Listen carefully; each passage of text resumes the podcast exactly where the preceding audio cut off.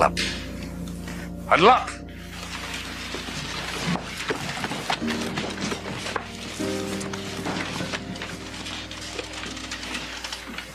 We don't read and write poetry because it's cute. We read and write poetry because we are members of the human race. And the human race is filled with passion. Medicine, law, business, engineering, these are noble pursuits and necessary to sustain life. Poetry, beauty, romance, love, these are what we stay alive for. To quote from Whitman, O me, O life of the questions of these recurring, of the endless trains of the faithless, of cities filled with the foolish, what good amid these, O me, O life?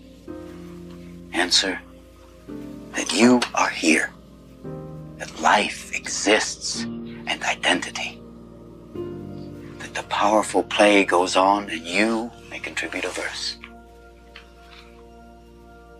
That the powerful play goes on and you may contribute a verse.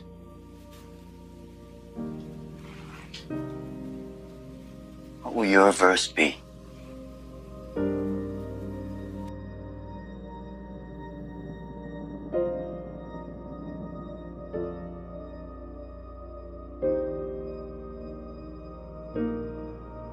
The Southpaw Project is supported entirely by listeners like you. If you want to support the work that we do, please leave us a five star review wherever you listen. Share these episodes, follow us on social media. If you're a new listener, make sure to click subscribe. And if you really want to support this project, then become a paid monthly subscriber on patreon.com slash southpawpod. If you head over to Patreon and subscribe for just $4 a month, you will get immediate access to our complete catalog of bonus episodes, videos, and articles. The more supporters we have, the more time we can dedicate to the show, which means more bonuses. And most important of all, hire and pay for staff. If you can't support us monthly, you can also do one-time donations at ko-fi.com slash southpawpod. We also have t-shirts and sweatshirts to not only flex the show, but your own moral compass. By supporting us, you're not only helping us grow, you're also helping us stay and keep this project running. We can't exist without your support. Thank you. From Blake Bradbury to Asimov, how a tiger, a fireman, and a robot can teach you how to be human.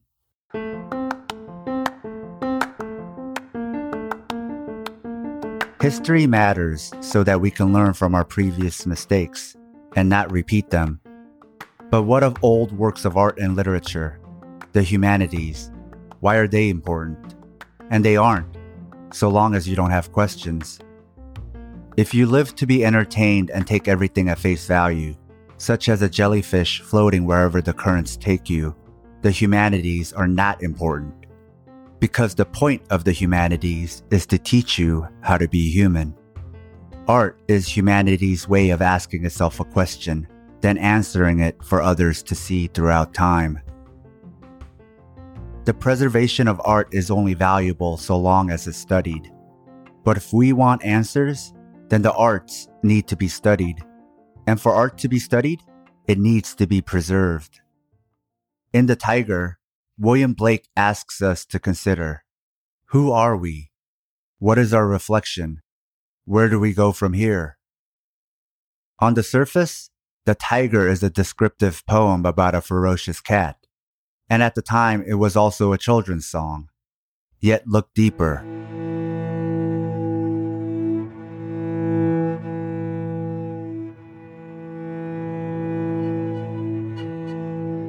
Tiger, tiger, burning bright in the forests of the night, what immortal hand or eye could frame thy fearful symmetry? What distant deeps or skies burnt the fire of thine eyes? On what wings dare he aspire? What the hand dare seize the fire? And what shoulder and what art could twist the sinews of thy heart? And when thy heart began to beat, what dread hand and what dread feet? What the hammer What the chain? In what furnace was thy brain? What the anvil? What dread grasp dare its deadly terrors clasp? When the stars threw down their spears and watered heaven with their tears, did he smile his work to see? Did he who made the lamb make thee? Tiger, tiger, burning bright in the forests of the night, what immortal hand or eye dare frame thy fearful symmetry? In Blake's poem, the tiger represents nature in both physical and moral terms. Nature itself can be considered a work of art, and works of art, in some way, always reflect the truths of the Creator. The tiger is beautiful, mysterious, and powerful. Yet at the same time, the tiger is violent and destructive. Rather than a holistic view of existence, it's tempting to fall into dualism, where the nature of being is either good or evil. But Blake illustrates the nature of existence as one encompassing both good and evil. In his work, not only does Blake use the imagery of the tiger, which is both majestic and terrifying, but also of fire, which is both creator and destroyer. Keep that in your mind as we study another work. In Ray Bradbury's Fahrenheit 451, books have been banned, and the job of the fireman is to burn books. But in burning books, you burn knowledge. And in doing so, you also burn individual power and freedom. He saw the moon low in the sky now. The moon there. And the light of the moon Caused by what? By the sun, of course. And what lights the sun? Its own fire. And the sun goes on day after day, burning and burning. The sun and time. The sun and time and burning. Burning. The river bobbled him along gently. Burning. The sun and every clock on the earth it all came together and became a single thing in his mind. After a long time of floating on the land, and a short time of floating in the river, he knew why he must never burn again in his life. The sun burnt every day. It burnt time. The world rushed in a circle and turned on its axis, and time was busy burning the years and the people anyway, without any help from him. So if he burnt things with the firemen, and the sun burnt time, that meant that everything burned. One of them had to stop burning. The sun wouldn't, certainly. So it looked as if it had to be Montag and the people he had worked with until a few short hours ago. Somewhere, the saving and putting away had to begin again, and someone had to do the saving and keeping one way or another. In books, in records, in people's heads. Any way at all, so long as it was safe, free from moths, silverfish, rust and dry rot, and men with matches.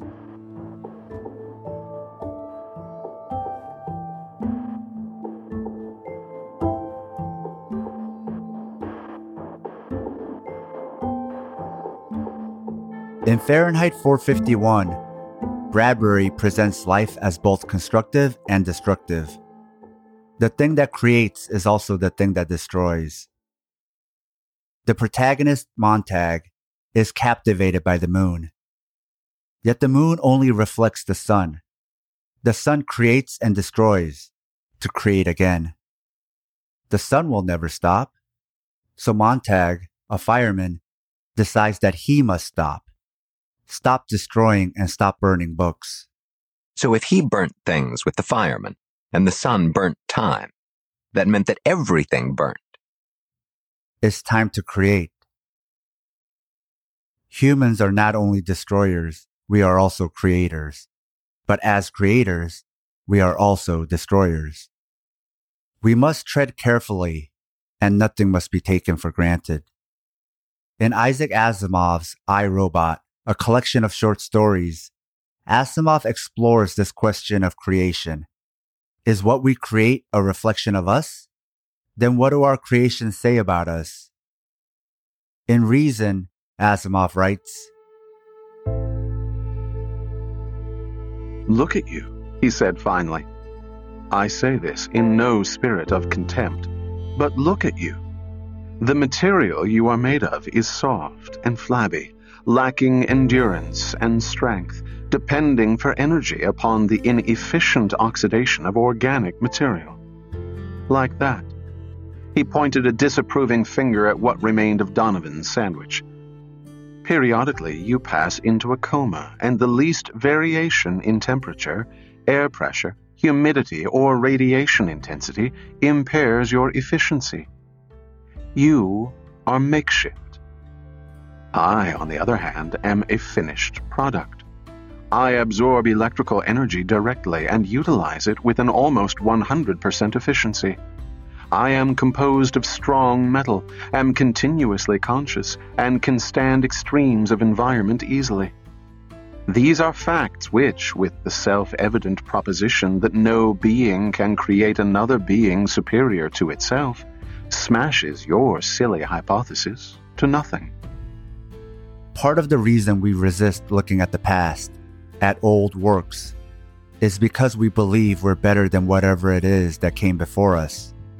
The next installment is always the best installment. And if that's our belief, then every subsequent generation will shun the previous generation. But we're never the finished product. There will always be another that's arrogant and bold, because they'll reflect their creators. Blake asks, What immortal hand or eye could frame thy fearful symmetry? Who could create something so terrible unless the creator too was also terrible? By that same symmetry, Blake asks, Did he smile his work to see? Did he who made the lamb make thee? The lamb is the metaphorical antithesis of the tiger, innocent and pure. However, the lamb is also ignorant and cowardly. We are all these things because they're reflected in our creations. What biases, then, are we programming into algorithms and artificial intelligence? Asimov cautions us of our folly. We must always make attempts to better ourselves and to spread compassion. Then the world will reflect back what we put out, as the moon does with the sun. As creators, this is our responsibility. From Blake, Bradbury to Asimov, who are we? We are complex and fluid. What is our reflection? We are, to a great extent, products of our environments. But we also have choices, if given the knowledge of our ability to choose. That's the role of art, to remind us of what is already ours to wield. Where do we go from here? That is wholly up to us. Just as there's no need to preserve books if no one's going to study them, there's also no need to burn books if no one's going to read them. Philosopher and historian Justin E. H. Smith writes There would be no way to affirm the word's existence at all, except by speaking it. And this necessary condition of survival is important for understanding the relatively repetitive nature of epic poetry. Say it over and over again, or it will slip away. Power is temporary.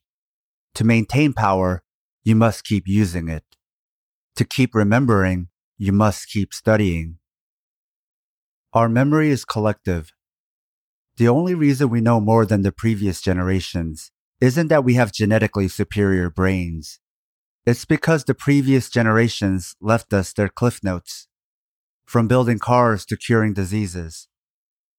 Without these notes, we'd know less than they did. If you put us and someone from a thousand years ago on an island, we'd die immediately, whereas they'd have a shot at survival. Because we don't actually know more than them. We just have more access to information than them. We live in houses, yes, but who between us and our ancestors would actually know how to build shelter offhand? Without access to information, we're nothing. And now we take this access to information for granted in South Korea, the worst online diss is to tell someone they haven't studied enough. If history teaches us about the mistakes of the past, then it also teaches us, for most of human history, the average person had no freedom. If the fear of not studying history is the doom of repeating it, then it's not so inconceivable that we can return to a time when the common person had no freedom. Because that's the historical status quo. The humanities and the arts are the life manuals that took us thousands of years to create, that teach us how not to go back to a time when we had no humanities, when we had no freedom, when we couldn't even conceive it. But if we ignore these manuals, then we'll return to the time of our ancestors.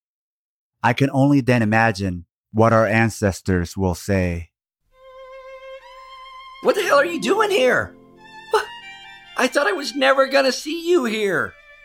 Didn't you see all the stuff I left you? It was it was so you would never have to come back here again.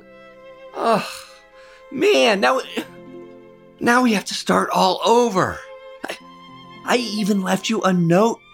It said an ounce of prevention is worth a pound of cure. No, you didn't read that either? You didn't read your history? Damn it!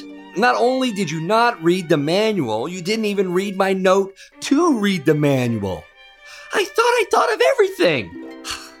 If it takes us another 3,000 years to get us out of this mess, I'm gonna be so mad at you. Now that's the show. If you enjoyed this episode and find this type of independent media worthwhile, please consider supporting the show on Patreon. We have a lot more episodes like this one in the works, but need your financial support to keep the show running. Even a few dollars a month goes a long way. No one does what we do, and it's all being funded by you, the listener.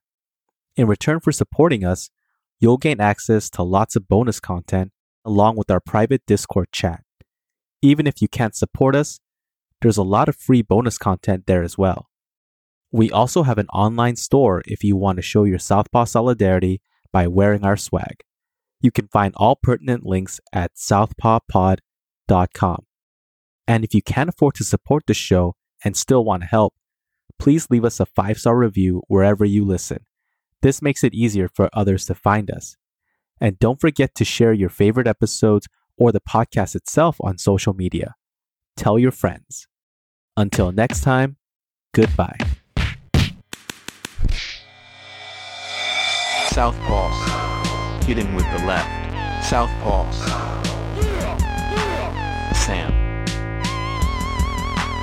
Paul. Southpaw. Southpaw.